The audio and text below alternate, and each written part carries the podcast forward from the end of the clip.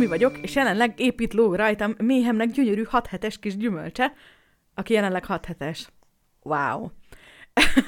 Ez itt pedig a róla elnevezett Babanapló sorozatom, a Méhemnek gyümölcse podcast, ahol hát ö, ilyen terhességhez, babaváráshoz, újszülöttekhez, gyerekneveléshez és minden ehhez tartozó témáról beszélgetünk ilyen podcastes formátumban.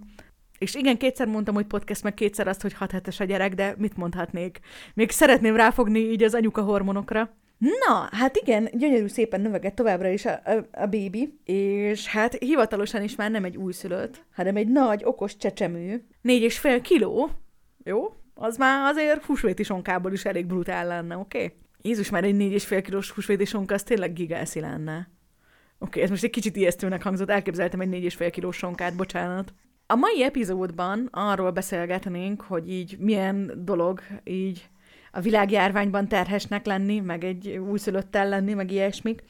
Amikor a podcast sorozatot kezdtem, akkor kértem, hogy így meséljetek, hogy milyen témákat uh, ról hallanátok szívesen, és nagyon sokan írtátok, hogy érdekelt titeket, hogy a Covid az így az ilyen babázós uh, dolgokat hogyan érinti. És megmondom őszintén, nem véletlen, hogy a terhesség alatt nem beszéltünk erről, én egy kicsit úgy nem tudtam hova tenni, mert így egyfelől így nagyon érinti, másfelől meg így meh, nem is érinti.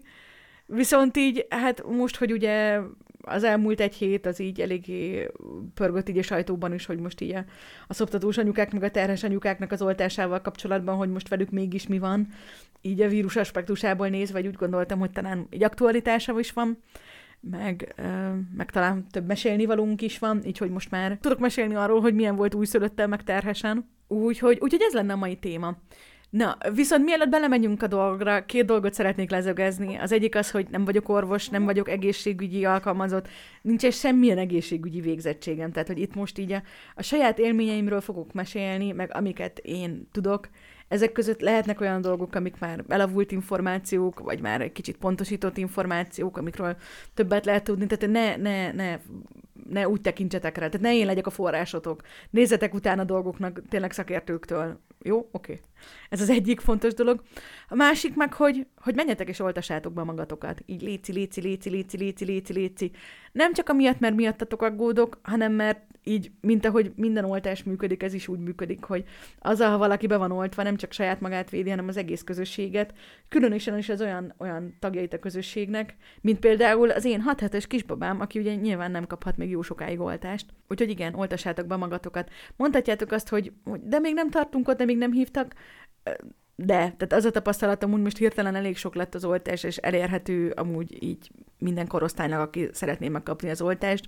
Úgyhogy ha a sürgős és fontos nektek, akkor írjatok rá a házi orvosotokra, hogy bármilyen oltás jó nekem bármikor, nagyon szépen köszönöm, és akkor nagyon fog örülni a házi orvosotok, nagyon nagy eséllyel nektek, és valószínűleg a közeljövőben meg is fogjátok kapni az oltást. Úgyhogy ja, ez bocsánat, ez most amúgy nem szólok bele az életetekbe, meg tudjátok, hogy nagyon úgy vagyok vele, hogy, hogy mindenkinek lehet véleménye, de hogy szerintem ez az oltás téma, ez nem olyan dolog, amiről, amiről, amiről igazából nagyon kéne, hogy sokkal bővebb véleményünk legyen, mert hogy na.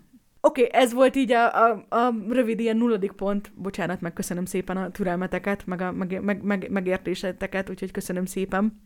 Szóval, hogy mi a helyzet, mi a helyzet így a világjárvány alatti gyerekvállalással, meg terhességgel, meg kisbabázással.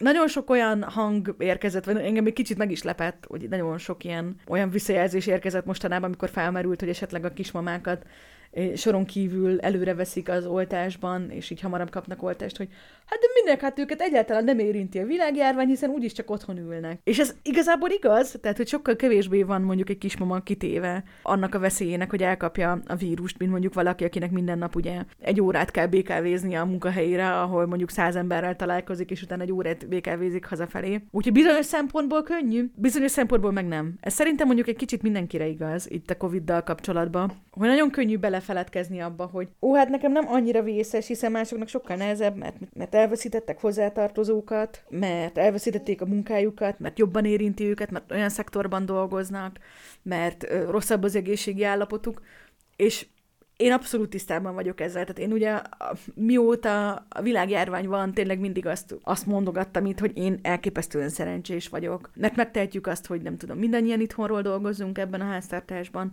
mert megtehettük azt, hogy itthon maradjak a bébivel, mert megtehetjük azt, hogy ne találkozunk emberekkel, mert így védeni tudjuk magunkat, mert megúsztuk, nem tényleg a családomból sem, aki, is el, a, aki, aki átesett a betegségen, ők is általában viszonylag könnyen megúszták a dolgot, tehát hogy még csak kórházba sem körült így a családomból senki. Tehát, hogy tényleg nagyon-nagyon-nagyon szerencsés vagyok. Viszont ugyanakkor meg ez, hogy is mondjam, egy kicsit ilyen mentális egészség szempontjából szerintem nagyon-nagyon fontos mindannyiunknak azt mondani, hogy csak azért, mert, mert lehetne sokkal-sokkal rosszabb, attól még nem kell, hogy úgy érezzük, hogy teljesen könnyű. Tehát, hogy akik tényleg olyan szerencsések vagyunk, mint én, hogy ennyi, ennyire, ennyire enyhe tünetekkel megúszuk a, a vírusnak, vagy hát nem a vírust, hanem a világjárványt, tehát, hogy a, az összes, összes, összes ilyen, nem tudom, aspektusát. Azért nekünk is nehéz lelkileg, és ezt így szerintem fontos kimondani. Tehát ezt most nem csak magamra mondva gondolom, hanem így rátok is. Tehát, hogy, hogy igenis, hogyha, hogyha könnyű, akkor is igazából azért nem könnyű, hanem mondjuk kevésbé nehéz, de attól még nehéz. Szóval ér, ér, értitek a dolgot.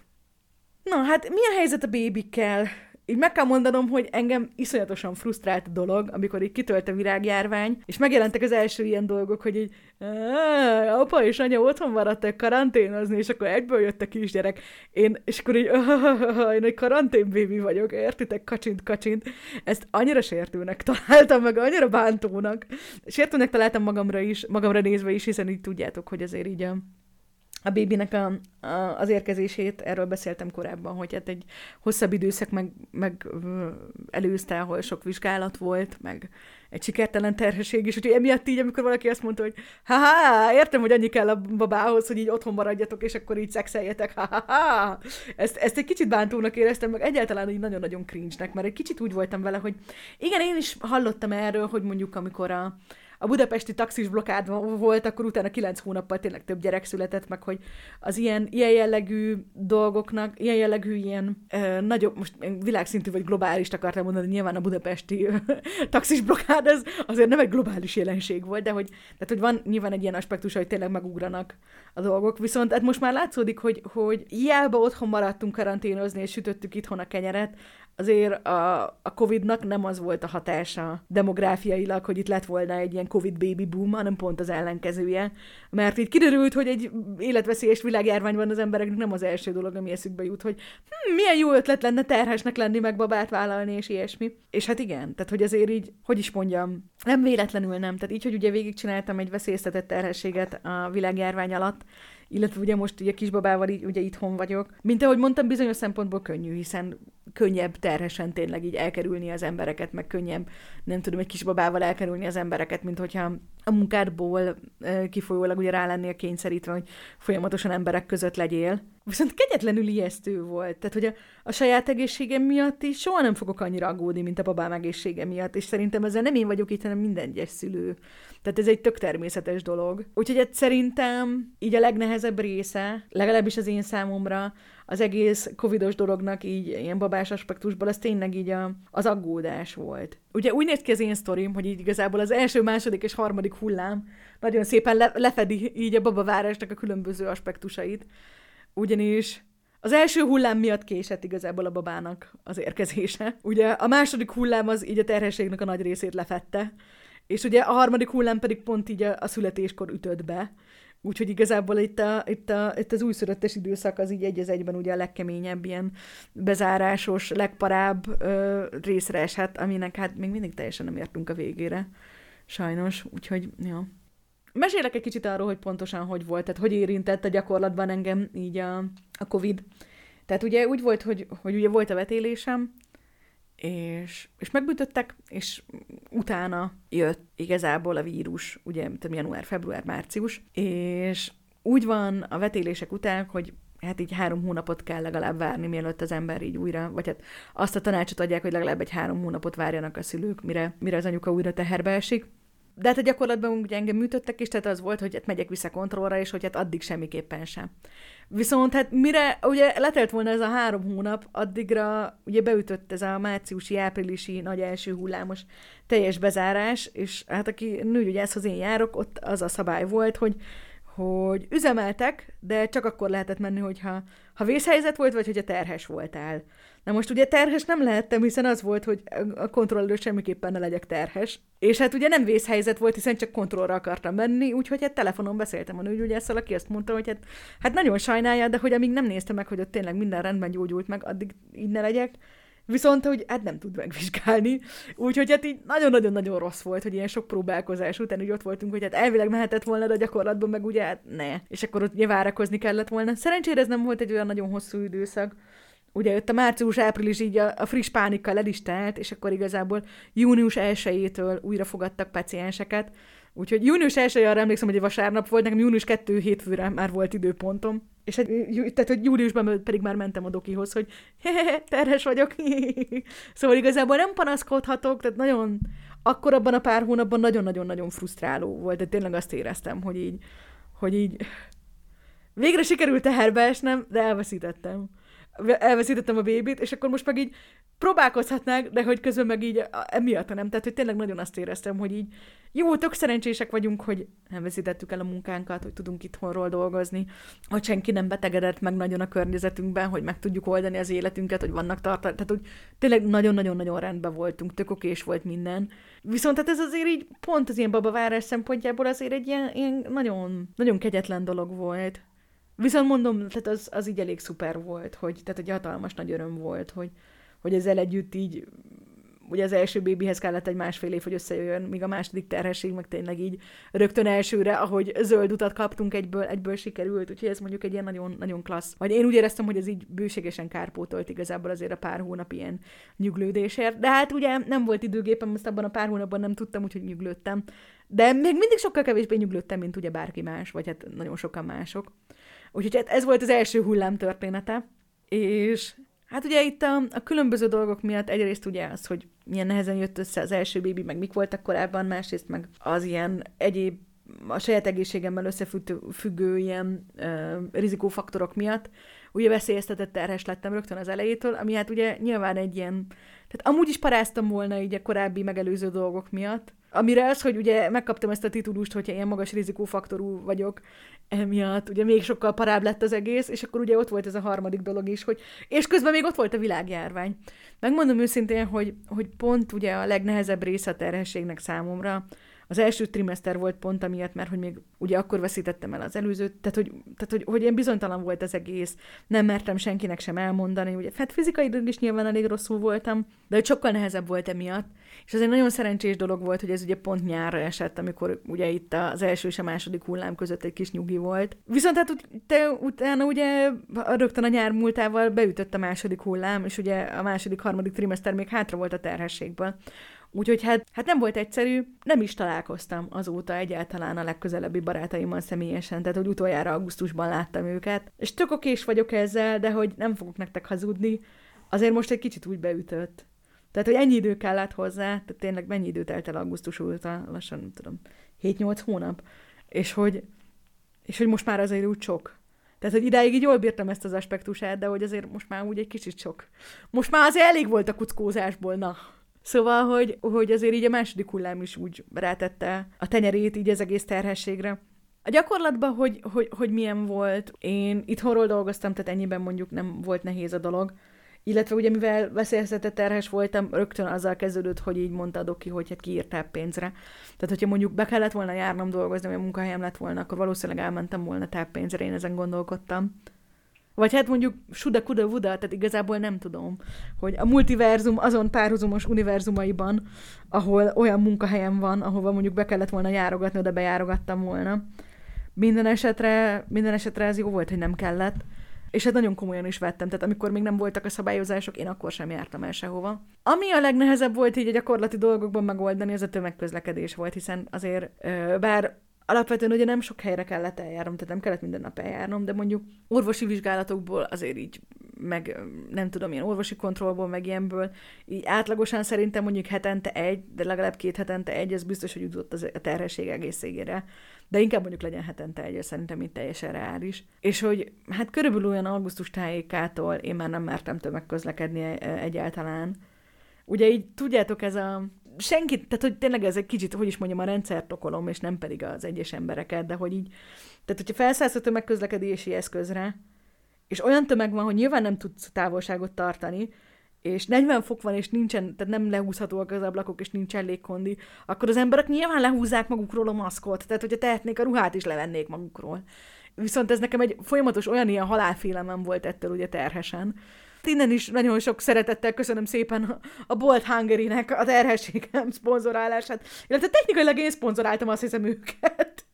Életemben soha nem taxiztam, most viszont a terhesség alatt olyan sokat taxiztam, hogy el sem tudom mondani. Mert nyilván vezetni meg nem mert nem. Szóval na, bonyolult. A, a, a lényeg lényeg, hogy ilyen apró olyan dolgokban érintett a vírus, amire így nem gondoltam volna. Például erre, hogy az ember így hogy utazik, hogyha nem mert megközlekedni, és mondjuk nem, nem tud, vagy nincsen lehetősége vezetni. Tehát, hogy akkor így hogyan tartod magadat távol másoktól. Tehát, hogy azért ebből a sztoriból is látszódik, hogy, hogy, hogy alapvetően nem volt olyan nagyon-nagyon vészes a dolog. Nehéz volt a tél. Tehát ugye akkor pont már a harmadik trimeszterben voltam, és nagyon... Ugye hát ugye egyre, ahogy haladott előre a terhesség, ugye egyre nehezebb lett az, hogy egyszerűen úgy, úgy, úgy, hogy is mondjam, fizikailag úgy közlekedni, meg ilyesmik. És hogy mondjuk most itt tavasszal, így például hiába van tök durva harmadik hullám, meg hiába itt van az újszülött. Most például, jó, azért megvártam itt is mondjuk egy, egy öt-hat hetet, még ilyet csinálok, de hogy mondjuk így, hogy a babával már ki lehet menni, ez például tök oké, és hogy így elmenni a... a családommal kirándulni, és akkor így nincsen bajom azzal, hogy nem vagyok ott a családi nagyebéden, meg, vagy hogy nincsen családi nagyebéd, mert hogy elmegyünk helyette kirándulni, és ez tök rendben van. Viszont így, tehát, hogy így mondjuk így december, január, februárban úgy, hogy mondjuk mozogni nem tudtam, és mínusz tizenöt fok volt odakint, és vaksötét! Innentől kezdve kicsit, kicsit, hogy is mondjam, az egész, nem tudom, szociális élet, hát finoman szólva is ézé, nehézkesebbé vált. Úgyhogy ez ilyen eléggé rossz volt. Bár bizonyos szempontból, meg, meg, meg, tehát hogy karácsonykor, meg amúgy pont ezt beszéltem, hogy nagyon szeretem a karácsonyt, és nagyon szeretem a hatalmas nagy ilyen karácsonyi hepajkodást, ami ugye idén nyilván nem volt. Viszont úgy idén pont ezt beszéltük, hogy épp amiért, mert már olyan nehézkes voltam, meg olyan, olyan fáradékony, hogy amúgy nem is bántam, hogy mondjuk így a, a negyven fős családot nem kellett megetetni nálunk, vagy ilyesmi, mert hogy tényleg sok lett volna. Szóval nem fogok hazudni. Ugye van ez a meme, hogy hát nyilván mi itt, akik az interneten lógunk, és ilyen, öm, hogy is mondjam, ilyen kicsit ilyen introvertáltabb típusok vagyunk, bár én magamat nem gondolom amúgy klasszikus introvertáltnak. A baba apukája ő igen, úgyhogy ő amúgy ezt a részét azért jobban is viseli szerintem az egész, egész kuckózdának, mint én. De szóval, hogy, hogy van ez a meme, hogy hát milyen jó a vírus, de végre nem kellett emberek közé menni, és hogy egyfelől igen, másfelől viszont szerintem még akik introvertáltabb orientációjúak vagyunk, vagy vagytok, azért szerintem nekünk is, nektek is nagyon sok olyan felismerés volt, hogy, hogy bár energiát vesz ki emberek közé menni, de hogy igenis, igenis arra vagyunk. Tehát úgy vagyunk, úgy vagyunk felépítve, úgy vagyunk kódolva, hogy egymásnak a fizikai közelsége az így, a, nem tudom, a, a kis kémiánknak jó legyen. Emlékeztek, amikor az elején mondtam, hogy nem vagyok egészségügyi szakember?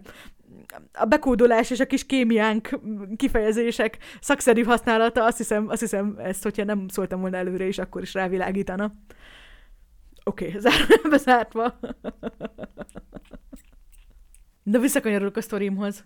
Működik a kémia közöttünk, Lómi? Csak a kémia működik közöttünk. De amúgy tényleg, tehát, hogy most ez az egész ilyen dolog, hogy, hogy így a, a kémia, meg így a, a fizikai kapcsolat, meg ilyesmi, hogy ez, ez, ez időnként kicsit olyan humbugnak tűnik, de most így pont, ahogy, ahogy itt vagyok ezzel a kisbabával, tényleg érzem azt, hogy, hogy az ő fizikai közelsége nekem, meg az én fizikai közelségem neki, az tényleg így nem arról van szó, hogy most érzelmileg jó nekünk, hanem valami sokkal erősebb, sokkal mélyebb dologról. Tehát tényleg az, hogy egyszerűen így olyan dolgokat pendít meg bennem, ahogy így hozzám bújik, meg hát látom rajta, hogy és viszont. Tehát hallottátok, hogy mennyire bőgött, és akkor most ez, hogy így, így belélegzi a kis szagomat, meg hogy ide bújik a testem melegéhez, most ettől úgy megnyugodott, olyan jó. És jó, nyilván egy, egy anya-gyerek kapcsolat ilyen időskorban, amikor még ugye a negyedik trimeszter, tehát hogy ez az ilyen nagyon pici babakor van, az nyilván teljesen, teljesen indokolt, hogy ilyen legyen, de hogy, de hogy hát nem csak ez, tehát hogy tényleg az ember-ember közti kapcsolat is olyan, hogy hogy na, nem véletlenül fejezzük úgy ki a, a szeretetünket, hogy megölelünk valakit, meg nem, nem véletlen az, hogy, hogy bár mondjuk lenne lehetőségünk a telefon feltalálása óta arra, hogy, vagy akár csak, hogy levélben tartsuk a kapcsolatot, de ennek ellenére szeretünk, meg fontos nekünk személyesen találkozni. És ez egy olyan dolog, amit úgy, tehát én is egy kicsit úgy voltam vele, hogy tehát nekem így visszamenőleg nagyon sokat segített abban is, hogy megérteni, hogy, hogy mondjuk amikor Hollandiában laktam, és ugye elkezdtem streamelni, a Hollandiába kiköltözés és a streamelés kezdés nekem ugye össze, összeesett időben, és hát ott akkor így eltelt egy-két év úgy, hogy tényleg így viszonylag,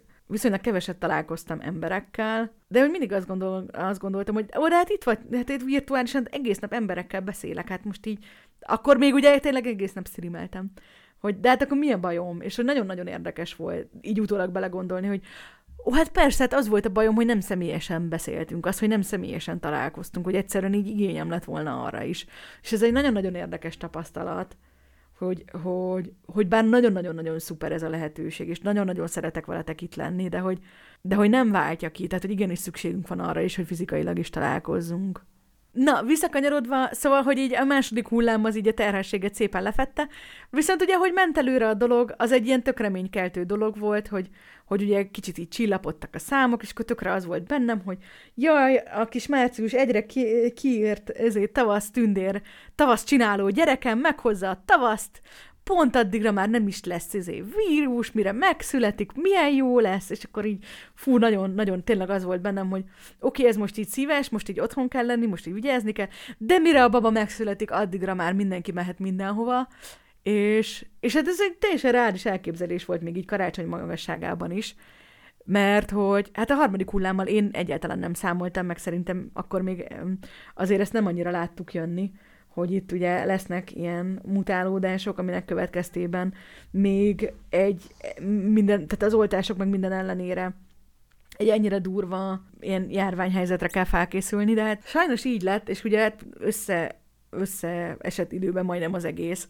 Tehát nem emlékszem, hogy pontosan ugye a, hivatalosan a harmadik hullám mikortól volt, de ugye február végén született a baba, és valahogy szerintem így a nagy lezárások is akkoriban kezdődtek, vagy akkoriban történtek.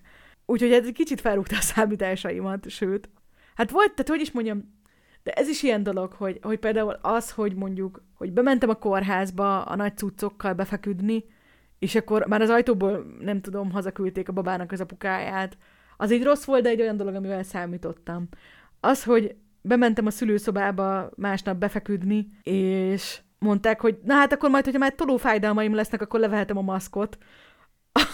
az... az Az, az elég váratlan volt, de hogy igazából összességében inkább egy vicces sztori, mint bármi más.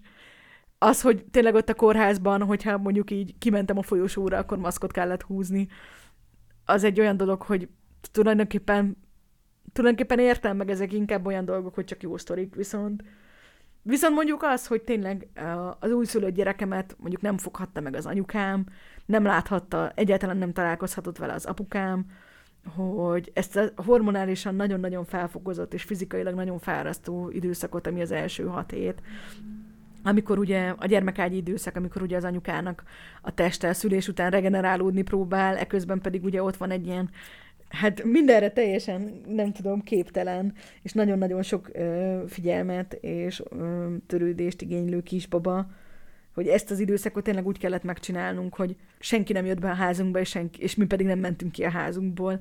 Ez azért nehéz volt. Hát ez volt ez a pont, amikor én azt éreztem, hogy igazából idáig így oké, és teljesen könnyű volt a Covid. Tehát, hogy oké, nem találkoztunk a barátokkal, oké, online intézzük a bevásárlást, ez így rendben van. És akkor ez volt ez a pont, amikor azt éreztem, hogy jó, az rendben volt, hogy, hogy, hogy nem jöhetett látogató. Még az is rendben volt, hogy a baba apukáját is, amikor beadta a cuccokat, és megpróbáltam az ajtóhoz kicsempészni a babát, hogy legalább láthassa a saját gyerekét. Akkor így ránk szóltak, hogy mit kokettálunk, és azonnal húzzon innen. Szóval, hogy, hogy ezek, ilyen szívszor, ezek kicsit ilyen szívszorító momentumok voltak, de hogy mind túlélhetőek. De hogy azért, hogy is mondjam, hogy annak ellenére, hogy, hogy tök rendben vagyunk, és tényleg most itt vagyunk a harmadik járványnak, vagy mi a harmadik hullának, lekopogom, hogy, hogy talán most már azért inkább a vége felé, mint az eleje felé, és tényleg tök jól megúszta az egész családom, tök jól megúszták a barátaim. Hát jó, nem teljesen. Ez, se, tehát, hogy tudjátok, minden, nagyobb, minden jobban bővíted a kört, annál jobban azért lesz, lesz szomorú történet is, tehát nekünk is mondjuk barátaim családjában már sajnos vannak olyanok, akik mondjuk elveszítettek közeli családtagot, és nyilván így nehéz azt mondani, hogy milyen könnyen megúszták, amikor jó, tehát ők, ők, ők, ők mondjuk, hogy át is estek a betegségen, akkor, akkor nem kerültek kórházba, de hogy mondjuk azért nyilván, aki egy családtagot elveszített, arra azért nem merném azt mondani, hogy könnyen megúszta a dolgot, oké, zárója bezárva. Szóval, hogy most, most ennél az időszaknál éreztem azt, és azért is gondoltam, hogy most jött el az ideje, hogy beszélgessek arról, hogy, hogy milyen is így a babázás a Covid ideje alatt, mert most éreztem azt, hogy na jó, most már ez egy kicsit sok. Jó, ezért ez most már így nem ideális, hogy ennek, ennek nem így kéne kinéznie, hogy ez azért így nehéz volt. Úgyhogy hát nekem ez volt így a tapasztalatom, ezt mondom én. Meg tudjátok, egy kicsit benne van az is, hogy, hogy itt a szülés kapcsán is azt fogalmaztam meg, hogy igazából az egy olyan ilyen egyszeri momentum, úgyhogy emiatt olyan nagyon-nagyon fontos, hogy tényleg egy gyereknek egy születése van. Tehát, hogy, hogy, hogy, hogy emiatt olyan nagyon fontos, és valahogy ez az ilyen újszülött időszak is azért olyan nagyon fontos, mert egy, igazából nem egy hosszú időszak, viszont annyira egy speciális, annyira egy, egy különleges, és, és hát ebből is csak egy van, és, és nagyon sok mindennek ilyenkor így tevődnek le az alapjai, és tényleg nem panaszkodhatok, mert a baba apukája szerintem még így a, a, a zseniális apukák között is nagyon-nagyon kimagasló, tehát hogy emiatt én mondjuk nem érzem azt, hogy így nagyon-nagyon hozzá lettem volna fizikailag vágva a dolgok, a földhöz vágva, illetve mondjuk nem volt ez, amit így mondjuk sok anyuka mesél, hogy hát így, ha nem jön az anyósa vagy az anyukája besegíteni, akkor ugye neki kell neki állnia, nem tudom, egy héttel a szülés után takarítani, tehát hogy nekem ilyen nem volt, tehát a baba apukája főzött például, meg nem tudom, mosott egy csomót, szóval, hogy így nem volt gond ez, hogy nem tudott extra segítségünk lenni, de hogy de hogy azért úgy fáj. Hogy, hogy, hogy tényleg így ott van az anyukám, és így tudjátok, milyen az anyukám, hát hallottátok őt beszélni, így tényleg a gyerekeiért, meg az unokáiért él, tehát ő, ő neki tényleg így, jó, persze, van egy, van egy állása is, de hogy igazából a hivatása az az, hogy ő egy anyuka, meg egy nagymama. És akkor ez, hogy, ez, hogy megszületett a második kis unokája, és hogy, és hogy nem foghatja meg, hogy nem láthatja, mert így, hát, amikor megszületett a baba, akkor egyszer átjött, akkor megengedtem neki, hogy maszkban így megnézze a gyereket, de hát ugye pedagógus, utána így jár, be is kellett járnia még viszonylag sokáig, mert, mert nem csak gimnazistákat tanít, és akkor hát ugye amikor így nagyon eldurvult a harmadik hullám, akkor, akkor már azt sem engedtem neki. És akkor így, nem, tehát tudjátok ezt, hogy így tényleg, hogy nem fog, tehát hogy, hogy nem láthatja, nem foghatja meg, azért az így olyan nehéz lehet. Tehát egyszerűen így miatta is így tökre fáj a szívem, vagy hogy mondjam. Meg egy kicsit magam miatt is, mert azért úgy, tehát hiába a babapukája sokat segített, azért egy kicsit úgy éreztem, hogy na, nem, nem véletlen, hogy azt mondják, hogy it, it takes a village, tehát hogy egy egész közösségnek a feladata, egy gyereknek a felnevelése, és nem csak egy-egy emberé. Tehát, hogy tényleg elkél a segítség ebben az időszakban, és nagyon nehéz volt, hogy ez így el lett. Jaj! Egyet nyek- nyekent itt a bébi. A cummogás hangok a háttérben az az, hogy rám van kötve, és épp itt szundikál, és közben álmában cumikálizik egy kicsit. Álmában csönget egy picit. Mielőtt a podcastet elkezdtük volna, nagyon-nagyon bömbölt szegénykém, de most visszaszundított, és megint jól érzi magát. De minden esetre van egy kis esély, hogy majd hallassa még a hangját itt menet közben. Az első gyereknél nálam is segített apa, a másodiknál kevesebbet volt, segítség a nagy lekötése volt inkább, amúgy egyedül vittem, pedig anyum besegített volna. Hát nyilván ez is egy kicsit olyan dolog, hogy nyilván családja meg személyiségei válogatják, hogy így milyen a helyzet. Tehát, hogy, hogy azt, hogy mondjuk nem tudom, az anyósom ide jöjjön és takarítson a házamban, ezt elképzelni sem tudom. Tehát, hogy ez mondjuk úgy sok lett volna, viszont... Viszont hogy is mondjam azt, hogy valaki itt legyen, és így nem tudom, tényleg mondjuk hozzon kaját, meg meghallgassa a sírálmaimat, az, az meg mondjuk lehet, hogy úgy sokat segített volna, vagy tényleg, hogy mondjuk csak egy picit lekötni a babát, amíg nem tudom, alszunk még egy pár órát, vagy valami, tehát hogy, hogy mondjuk efféle segítségek viszont szerintem azért így jól jöttek volna. De hogy, de hogy ez is mondjuk így nyilván, nyilván hogy is mondjam, anyós meg anya kapcsolata válogatja, hogy kinek így mi fér bele, meg mi nem. Tehát sok családnál hallom ezt, hogy ilyen teljesen alapértelmezett, hogy az egyik nagymama a gyerek születése után egy időre oda költözik hozzájuk. Hát ö, én nagyon szeretem az anyukámat, és nagyon-nagyon szeretem az anyósomat, de hogy ö, az egyik legrosszabb rémám, hogy ők így ide költözzenek. Tehát mondom, annak nagyon szeretem őket, egyszerűen csak olyan, hogy így, így nem tudom, tizenöt éve így egyedül lakok, vagy hát úgy egyedül, hogy ebből elég régóta nyilván a baba apukájával, de hogy így értitek, tehát hogy így, hogy így nagyon fura lenne, hogy most így az anyukám itt legyen. Viszont igen, így írjátok, hogy kicsit control freak vagyok, és lehet, hogy ez is benne van. és nem lehet, hanem biztos ez is benne van, tehát nyilván szeretem, de hogy ugyanakkor meg, tehát hogy is mondjam, hogy ahányház, tehát literálisan ahányház annyi szokás, nyilván ez olyan, hogy a mi házunkban nem szokás, vagy nem tudom, én nem nehezen tudtam ezt elképzelni, viszont Viszont hogy is mondjam, hogy terhesen egy kicsit azért nagyobb hang, hangoztatója voltam ennek, hogy mi hát most ketten vagyunk egy gyerekre, hát annak így bőven elégnek kell lennie. És igen, tehát hogy most így, hogy, hogy a hat hét után vagyunk, azt mondom, hogy igen, elég volt, viszont azért azt mondani, hogy bőven elég, azt már nem mondanám. Tehát, hogy elégnek elég, de nem bőven elég. Tehát, hogy, hogy sokkal jobban megértem ezt, akik a, a, az extra segítséget, meg hogy... meg hogy ezt miért mondják. Tehát tényleg lelkileg is azért itt az összes hormonnal, meg a friss élménnyel sok volt. Mellé azért fizikailag is nagyon lefárasztó volt. Na ez is egy olyan dolog volt, ami amúgy nekem egy kicsit meglepetés volt. Ennek semmi köze nincs a Covidhoz amúgy. Hogy hát azt gondoltam, hogy hát most mi egy baba tizenöt órát alszik egy nap? Hát akkor az anyuka is tizenöt órát aludhat, vagy ebből alszik tízet, az bőven elég. És viszont arra valahogy nem gondoltam sosem végig, hogy a nyolc óra alvás és a négyszer két óra alvás között nincsen egyenlőséggel. Tehát ez nem az a matematika. Tehát, hogy, hogy, hogy, hogy, hogy ez nem ugyanaz. Tehát hiába, hiába alszol összesen nyolc órát, hogyha közben az van, hogy két óránként felkelsz, mindig nem tudom, és mondjuk fél órát szoptatsz, akkor ez, az nem ugyanaz. Na, majdnem, de mégsem. Tehát, hogy azért az, az, az, is, az is fárasztó nagyon. Én saját tapasztalatot megosztani nem tudok, elég fiatalka vagyok még hozzá, de amit én hallottam édesanyámtól, neki nagyon nehéz volt az egész folyamat. Apum nem nagyon tudta, mit kellene akkor még csinálnia, nagyim oda költözött kb. Egy hónapra, és kb. Mindent ő vitt addig. Ez amúgy, tehát ez egy, egy ilyen eléggé bevett dolog volt szerintem régen, hogy, hogy, hogy itt a, a nagymamák nagyon-nagyon-nagyon sokat kivettek a dolgokból. Tehát, hogy így anyukám is meséli, hogy amikor így megszületett az első gyereke, akkor így áthívta az ő anyukáját így babát fürdetni, mert vagy hát így ott volt a nagymamám. Amit én nem tudom amúgy, hogy a nagymamám hogy csinálta. Ő úgy nevelte fel a gyerekeit is tök jól, meg utána úgy unokázott egy csomót, hogy amúgy végig ilyen, nem is ilyen, nem tudom, negyven órás, hanem még annál sokkal több időt elvevő munkát csinált. Tehát, hogy ilyen... De mindegy, a nagymamám kicsit, kicsit őrület, de zárójelbe zárva. Szóval áthívta, és akkor például, hogy az első baba fürdetést, azt, azt így akkor ő csinálta. Meg amikor az unokaöcsém született, őt is először így az első fürdetéseknél így anyukám ott volt és segített. Míg hát így, nekünk meg az első fürdetés, így nyilván ketten voltunk, és akkor így néztünk el a YouTube videókat, hogy hogyan kell babát fürdetni. És akkor hát így nyilván egy kicsit ilyen pánikállapot volt, hogy most így vagy nem tudom, beleborítjuk véletlenül a babát a vízbe, és így megfullad, vagy pedig, vagy pedig talán nem fog a kád vízbe megfulladni. De igen, ebben nagyon benne van az is, hogy tehát az, hogy a nagymamák átlag életkora negyven volt, az is egy dolog.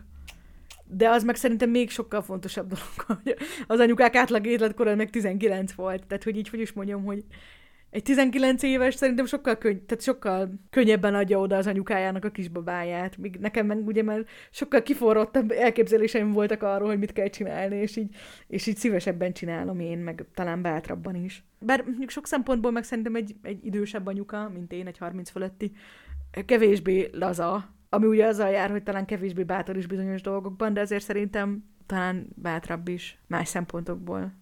Tehát összefoglalva, kevésbé bátor, ugyanakkor viszont mégis sokkal bátrabb.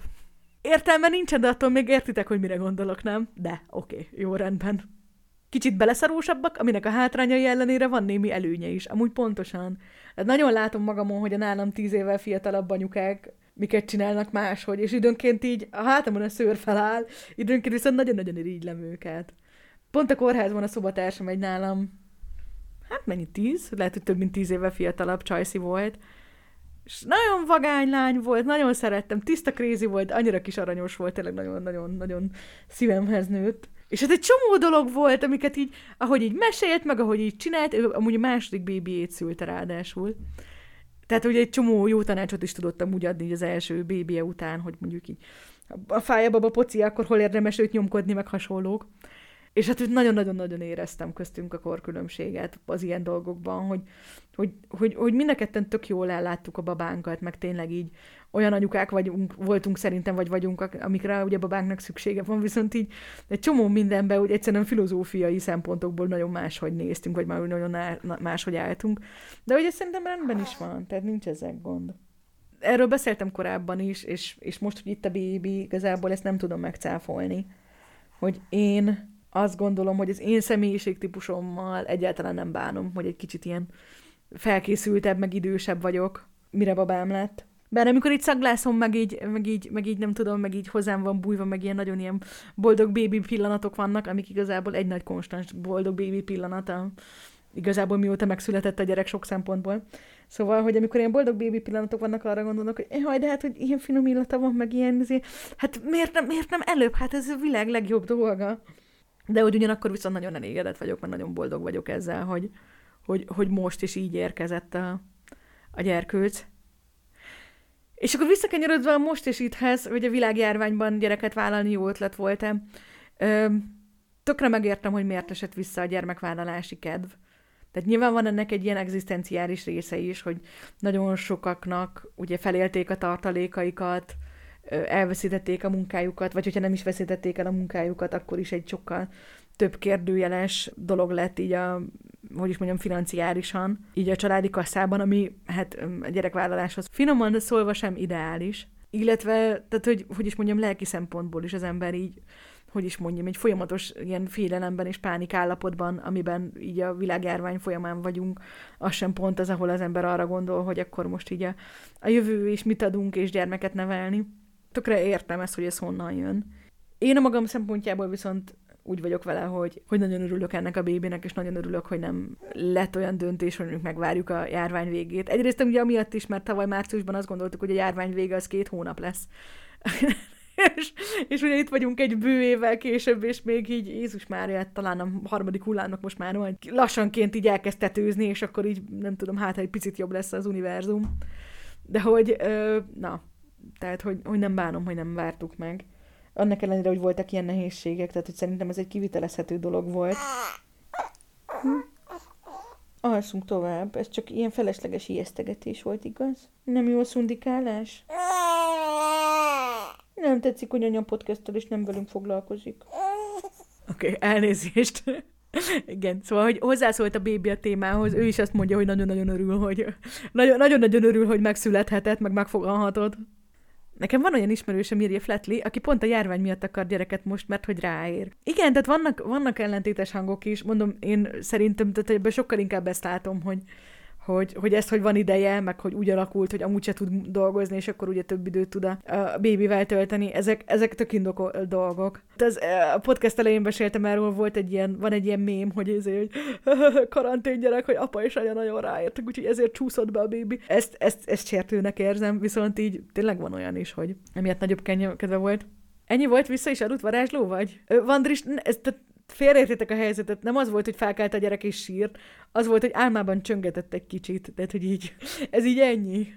Na hát visszatérve amúgy uh, itt a, a bébis témára, a babás aspektusos dologra, beszélgessünk az oltásról. Azért is van aktualitása ennek a témának, biztos, tehát hogy ha csak nem az van, hogy itt a valami oknál fogva, ami jó eséllyel gondolom, hogy a szellemi épségeteknek a, a, a megóvása letiltottatok minden egyes hírforrást az életetekből, akkor valószínűleg ti is hallottátok, hogy ugye viszonylag minden előzmény nélkül, ugye be lett Magyarországon is jelentve, hogy ó, az em er en á-s típusú oltások nagyon jól működnek terhes anyukáknál és kismamáknál, úgyhogy ó, akkor nem, nem, nem csak, hogy innentől kezdve ugye ők is kaphatnak oltást, hanem, hanem kapjanak gyorsan soron kívül, ami egy nagyon kedves, meg egyszerű történetnek indul, viszont eléggé sok aspektusa volt a dolognak. De kezdjük a legeléről a dolgot. Tehát ugye úgy van, hogyha ilyen gyógyszereket tesztelnek, akkor majdnem mindig az van, hogy, hogy ráírják külön, hogy hát terhes anyukáknak, meg szoptató anyukáknak nem ajánljuk.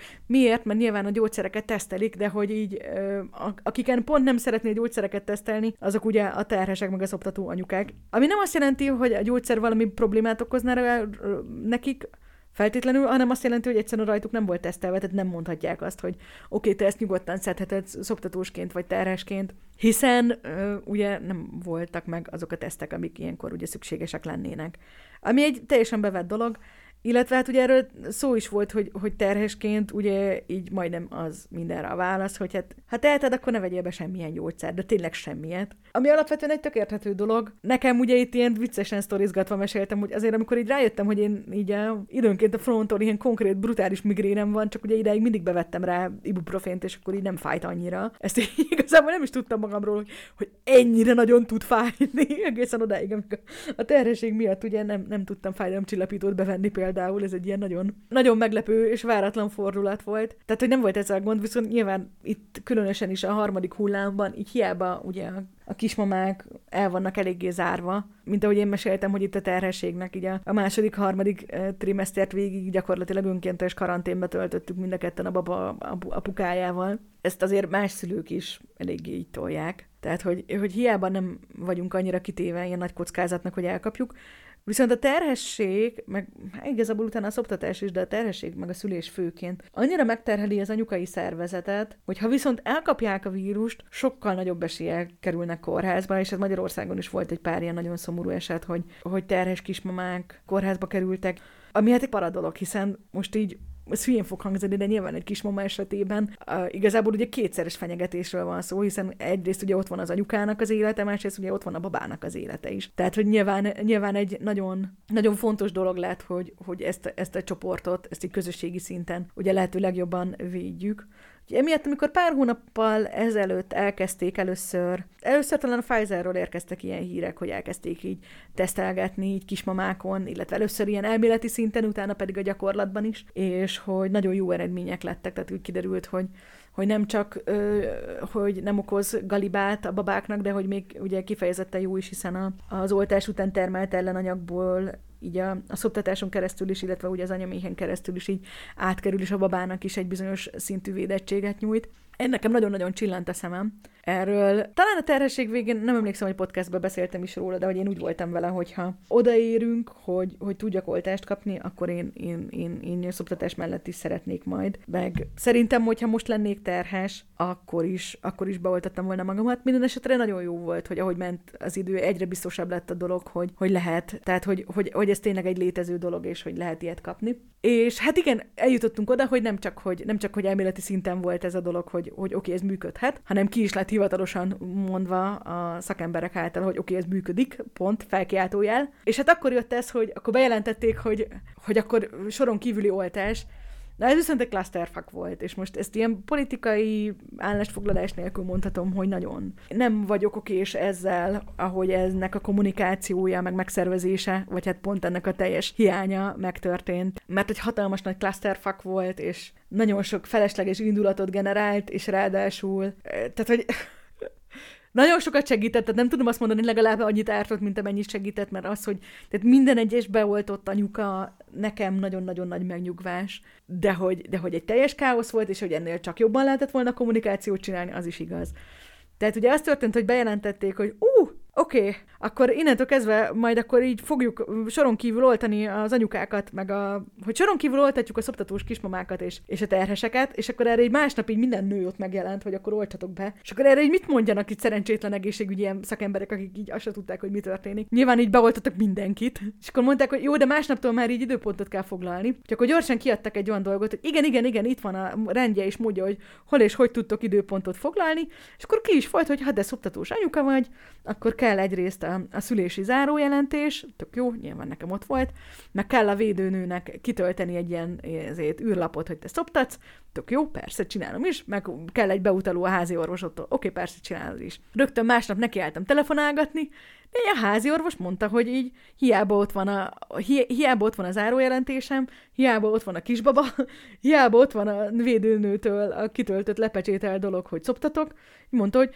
ő nekik senki nem mondott semmit, ők erről nem tudnak, ő nem tud nekem beutalót adni, hiszen fogalmam sincs, hogy ez az egész micsoda, mert nem kaptak információt. Na, másnapra nem az volt, hogy több információ lett volna, hanem az addigi hivatalos információ, az se szó, se beszéd, így lekerült. Tehát, hogy ez az űrlap, meg ez, a, meg ez az ilyen guide, hogy mondjuk neked szoptatós anyukaként hogyan tudsz bejelentkezni, egyszer csak eltűnt. De hogy nem jelentették be, hogy ó, bocsánat, felülbíráljuk, vagy ó, bocsánat, a szoptatós anyukák mégsem, mégsem kapnak ilyen, mégsem kaphatnak oltást, vagy bármi ilyesmi. Nop, ez csak így eltűnt. Viszont ezzel együtt, hát ugye megjelentek a, a, a hatalmas nagymértékű hőbörgések, hogy szóval nyilván ez egy ilyen nagyon, tehát mondom, én emiatt nagyon nyűgös vagyok, mert ebben ugye érintett voltam, én tényleg azt éreztem, hogy most akkor feleslegesen zaklattam a házi orvosomat, feleslegesen zaklattam a védőnőt, feleslegesen zaklattam a kisbabámat, hiszen a kisbabámmal eltönthető időből ment el két nap azzal, hogy itt tényleg a, a foglalt vonalakon, meg a kikapcsolt, nem tudom, megadott telefonszámokat próbáltam elérege, elértegetni. És hogy tényleg nagyon szégyellem magamat, mert látom, hogy az egészségügyi alkalmazottak milyen szinten vannak leterhelve, és ez, hogy tényleg egy ilyen adminisztrációs hülyeséggel, amiről tökre nem tehetnek, és nekik sincsen egy icipicit több információjuk, mint nekem, azzal így fárasztani őket, ez ilyen nagyon, tényleg nagyon-nagyon kellemetlen volt. Na mindegy, hát a végére az lett a hivatalos álláspont, hogy a terhes anyukákat második, harmadik trimeszterben amúgy oltották soron kívül, viszont azt mondták, hogy a szoptatós anyukáknak ugyanúgy a házi orvosi rendszeren keresztül, tehát ahogy mindenki más is, úgy kerülnek sorra. Én, én nagyon, nagyon-nagyon becsülöm, hogy nekem végül aztán itt a, a, a körzeti házi orvosi helyen ott az asszisztenssel beszéltem, és akkor ő kerekperec megmondta nekem, hogy hát nagyon-nagyon sajnálja, de hogy ez egy nagyon leterhelt körzet, és ezzel, hogy ugye kismamaként nem kaphatunk mindenfajta oltást, hanem jelenleg Magyarországon csak a Pfizert és a Modernát adják szoptató anyukáknak. Emiatt így megmondta, hogy nem, hogy nem, hogy nem tud előre venni, de hogy ezzel igazából, hogy nekem viszonylag ilyen limitált, hogy milyen típusú oltásokat kaphatok, ezzel igazából nagyon a sor végére kerültem. Én nagyon-nagyon értékelem, hogy ebben ilyen ennyire straightforward volt, és ezt így kommunikálta. Úgyhogy hát ez, ez volt a hivatalos álláspont, és ez egy ilyen szomorú dolog volt. Viszont az én szempontomból egy jó lett a történetnek a vége. Egyrészt az, hogy mint kiderült ezeken az oltópontokon, aztán megszánták, és végül is a hat hónapnál, vagy két-három hónapnál nem régebbi zárójelentéssel érkező anyukákat, tehát akiknek ilyen pici babájuk van, mint az enyém, őket amúgy a terhesekkel együtt végül beoltották, bár erről továbbra is sehol nincsen hivatalos információ, illetve az a hivatalos információ, amit utána tényleg így egy héttel később a házi orvosok is megkaptak, az, hogy ők tudják majd küldeni, tehát hogy küldhetik a kismamákat oltásra. Nekem végül az lett a történet vége, hogy amúgy is gondolkodtam már rajta, hogy egy ismerős orvoshoz átjelentsem saját magamat, mert hogy, hogy itt mindig nagyon-nagyon nehéz volt elérni a házi orvosomat, illetve egy idősebb házi orvoshoz tartozunk itt a körzetben, aki elég sokat ugye ki is maradt a Covid alatt, tehát hogy egyszer kellett egy, egy papírt elintéznem vele, amit csak ő intézhetett a, a terhesség alatt. Ez három hónapba került nekem, tehát hogy amúgy is úgy voltam vele, hogy igazából a dolgok nagy részét lehet online is intézni, talán nem annyira fontos, hogy, hogy ötszáz méterre van-e az az iroda, vagy mondjuk húsz percet kell kocsizni, úgyhogy átjelentettem magamat, és az viszont egy olyan körzet szerencsére, ahol nagyon nagyon jól álltak az oltásokkal.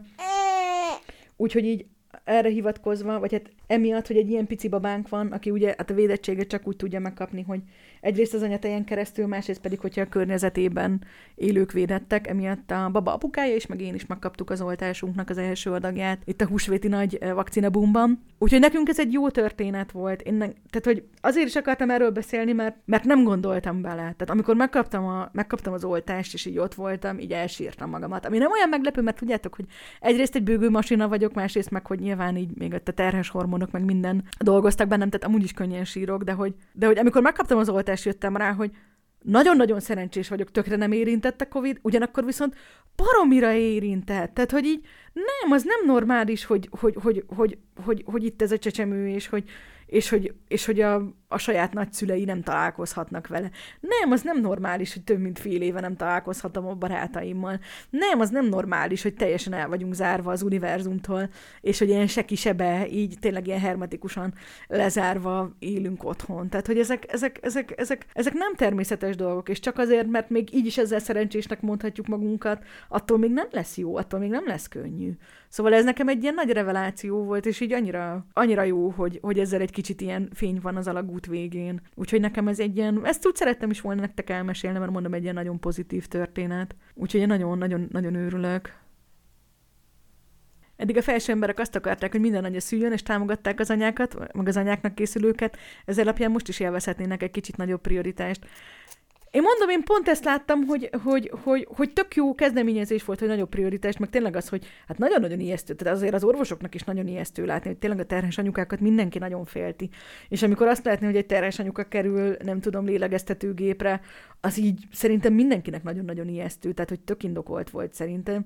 Itt inkább egy kicsit tényleg ez, hogy, hogy a káosz, meg hogy nem kellett volna hozzá sok. Tehát, hogy tényleg egyszerűen valakinek így egy fél órát kellett volna eltölteni ezzel, hogy végig gondolja, hogy most akkor ez hogy és mint lesz, és egyszerűen leírni, hogy oké, okay, ez most így és így és így van. Tehát, hogy az is okés lett volna, hogy ha nem oltják soron kívül a terheseket, hanem csak mondják a, a házi orvosoknak, mert nyilván a házi orvosok is magas prioritásként kezelik onnantól kezdve, hogyha olthatóak a terhes anyukák, meg a kisbabás anyukák, vagy hát legalábbis így, hogy is mondjam, hogy nyilván vannak magasabb prioritások, de nem fogom azt mondani, hogy így, hogy most így elvettem volna nyolcvannégy éves ö, nagymamámtól a, az oltásnak a lehetőségét, hiszen valószínűleg ő, ő nagyobb rizikónak van kitéve, mint mondjuk én meg a babám. Itt inkább csak tényleg a káosszal volt a gond. Illetve egy kicsit azt is éreztem, hogy, hogy, hogy így úgy volt a dolog, hogy így az a nagy közösség, akik mondjuk így még mindig várnak az oltásra, és azt érzik, hogy de hát már regisztráltam decemberben, és még mindig nem kaptam oltást, és egy ilyen nagyon ilyen erős, ilyen elégedetlenség van bennük szemben, ők egy kicsit így nekik le, neki lettek ugrasztva a kismamáknak. Tehát, hogy konkrétan teli volt ezzel, hogy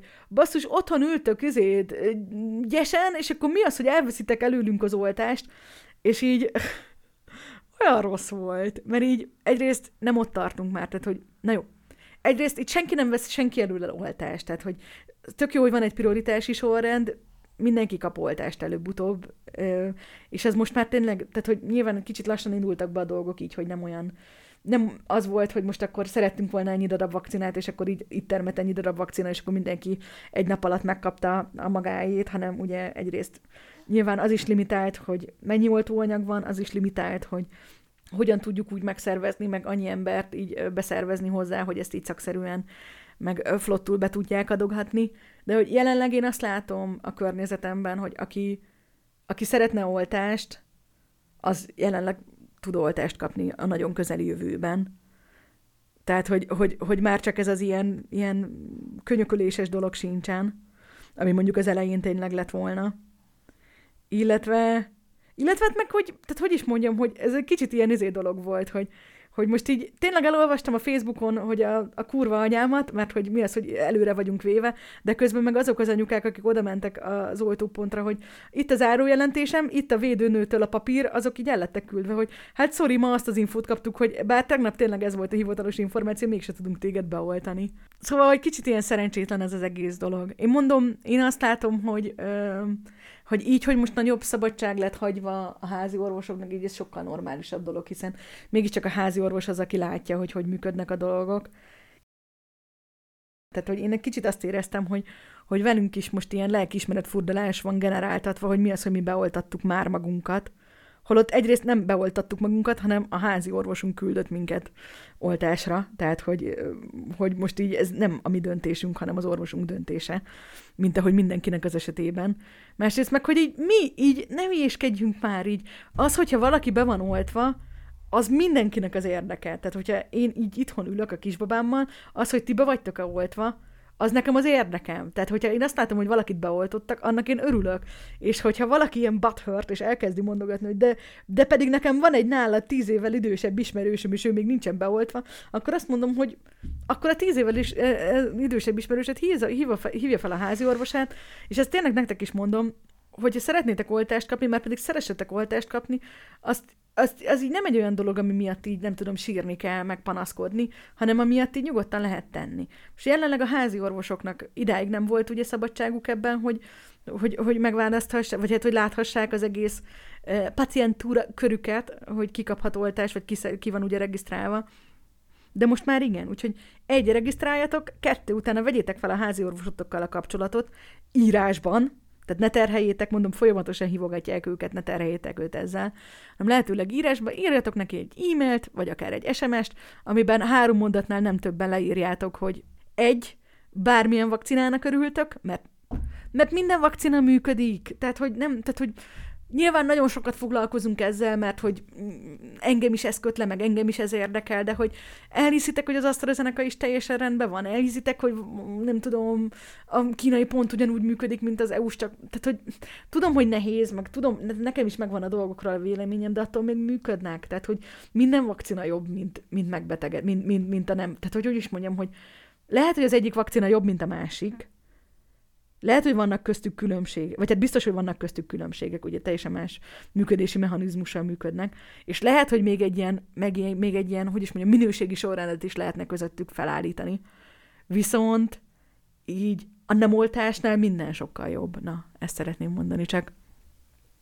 Szóval igen, írjatok a házi orvosodnak, meg beleírjátok, hogy rugalmasak vagytok, bármikor tudtok menni oltatni, és hogy már, már hogy nem tudom, azért két napot csak meg tudtok oldani bármikor ha, emiatt.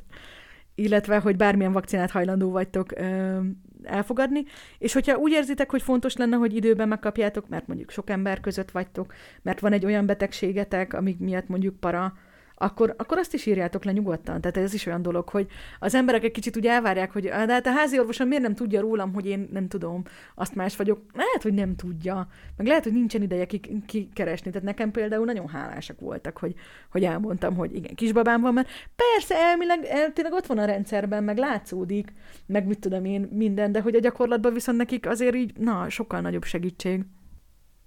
Én írtam neki, és teljesen korrektan az volt a válasz, hogyha még vannak olyanok, akinek jobban kell, mint nekem, és ha van szabad értesítenek. Igen, igen, igen, igen, igen. De hogy meglepően hamar lesz, a, meglepően hamar kerül sorra. Tehát, hogy én megkaptam, de hogy például mondjuk így a testvéreim között is most egy csomó embert, be, egy csomókat be, behívták, pedig, hogy nekik nincs egy kisbabájuk, meg amúgy egészséges dolgozó felnőtt férfiak. Tehát, hogy, hogy is mondjam, nem arról van szó, hogy most, uh, hogy most annyira nagyon rákerültek volna. Viszont mondjuk az AstraZenecát most annyian so- sokan visszamondták, hogy így nem, nem, nem merték beadatni, hogy így tökre örültek, hogy ott a, hogy találtak olyanokat, akikről meg biztosan tudták, hogy nekik jó. De hogy igazából a lényeg az nem is ez. A lényeg szerintem egyszerűen az, amit ezzel mondani akartam, az az, hogy, az, hogy hát így oltassatok. Meg, megértem a fenntartásokat, megértem, megértem így a kritikus felhangokat, és mondom, mint ahogy ez így gondolom kiderült, azért én sem vagyok híján itt a, a, a szervezésnek, a kommunikációval, meg egy csomó minden aspektussal kapcsolatban így a, a kommuni- tehát hogy is mondjam, a kritikának híján itt a, a, a szervezéssel kapcsolatban. Bocsánat, kellett tartanom egy puszi szünetet. Ugyanakkor viszont, hogy is mondjam, hogy az, hogy be legyünk oltva, ez mindennél fontosabb. Tehát most így visszakanyarodva egy kicsit így a, a babázós aspektusra, most először fogja nyolc hetesen a kisbaba megkapni a, az első ilyen nagyobb adag oltását, tetanusz, szamárköhögés, torokgyík, gyermekbénulás, agyhártyagyulladás, illetve rotavírus ellen fog kapni most oltásokat. És tudjátok, ez egy kicsit olyan dolog, hogy teljesen természetesnek vesszük ezeket, hogy ezre be vagyunk oltva. Viszont így most azért egy kicsit úgy ennek kapcsán, hogy ugye kapja ezeket az oltásokat, így utána olvasgattam, hogy melyik betegség milyen, hogy mivel járnak, és így úristen, hát ezek miatt éltük meg a tíz éves kort. Olyan normális, meg olyan bevett dolog, hogy hogy ezeket megkapjuk. Tehát annyira nagyon-nagyon szerencsések vagyunk, hogy ezek itt vannak, és hogy ezeket automatikusan megkapjuk, és annyira nagyon-nagyon természetesnek veszük, hogy, el, hogy így hajlamosak vagyunk elfelejteni, és valahogy úgy tekinteni erre a COVID-oltásra, mint hogyha ez valamilyen olyan ilyen hallatlan újdonság lenne, ami még nem létezett, hogy van egy brutális betegség, amiben rengetegen meghalnak, és akkor utána meg így, meg a tudománynak köszönhetően, meg így tudjuk magunkat, nem tudom, immunisá tenni rá, anélkül, hogy át kéne ezen esni, ez ilyen nagyon-nagyon nagy szerencsés dolog. Szóval összefoglalva a dolgot, öm, én nagyon szerencsésnek gondolom magamat, most úgy tényleg minden szempontból őszintén, hogy, hogy a Covid ellenére is össze tudott jönni ez a kis bébike, és a Covid ellenére is így egészségesen, és tudtuk végigcsinálni az egészet. És, és nagyon-nagyon szerencsésnek érzem magamat, hogy meg tudtam most kapni az első oltást a hétvégén, és nagyon fontosnak is érzem ezt, meg ilyen tök jó, tök jó érzés azt tudni, hogy most akkor innentől kezdve, ahogy én kezdem magamban termelgetni az ellenanyagokat, úgy a babának is jut belőle, tehát hogy hogy is mondjam, hogy nem csak én leszek védettebb, de ő is. De hogy, hogy mindezzel együtt, hogy, hogy tényleg tök, tök okés, meg, meg a körülményekhez képest tök szerencsések voltunk, attól, ahhoz képest szerintem még azért így sem olyan nagyon egyszerű menet. Tehát, hogy azért igenis, igenis megnehezíti a dolgokat, még így ideális körülmények között is. És ez, hát ez szerintem nem csak nekünk, anyukáknak, meg szülőknek, hanem mindenkinek is egy fontos ilyen tanulság, hogy, hogy csak azért, mert lehet, de sokkal rosszabb, attól még, attól még, attól még nem feltétlenül könnyű. Tehát, hogy, hogy igenis pusztán az, hogy mondjuk nem tudsz találkozni azokkal az emberekkel, akikkel szeretnél, hogy el vagy zárva, hogy kevesebb segítséged van. Ezek nyilván sokkal kisebb dolgok azok ahhoz képest, hogy nem tudom, valakik a lélegeztetőgépen vannak, vagy a munkájukért, küzd, vagy a, nem tudom, tényleg a megélhetésükért kell küzdeni, meg így az egzisztenciális stabilitásukért. Tehát, hogy ehhez képest nyilván sokkal kisebb problémák, de attól még problémák. Úgyhogy Úgyhogy engedjétek meg azt magatuknak, hogy tisztában legyetek azzal, hogy igenis nehéz. Úgyhogy nekem is most ez a dolgom, hogy, hogy most így, hogy egy kicsit kezdem látni az oltásnak köszönhetően a fényt az alagút végén, most azért így már kimerem mondani, hogy bár annak ellenére, hogy nagyon-nagyon szerencsés vagyok, és nagyon-nagyon hálás vagyok, azért, azért nem volt egyszerű menet. Na, szóval, hogy a mai podcastnek ez volt a témája. Na, ez, ez is egy olyan téma volt, amit ugye ti kértetek, hogy beszélgessünk róla. Szóval nagyon szépen köszönöm, hogyha bármilyen formátumban tudtok küldeni ilyen visszajelzést, hogy, hogy milyen témák érdekelnének titeket így a babázással kapcsolatban, mikről beszélgessünk, én így tök nyitott vagyok rá, meg hát nyilván attól érdekes az egész, hogy arról beszélgetünk, amit titeket érint, úgyhogy nagyon szépen köszi. És nagyon szépen köszi a figyelmeteket is. A következő téma, még nem tudom, hogy mi lesz, és nem tudom, hogy mikor lesz, de, de jelentkezünk a bébivel hamarosan. Sziasztok!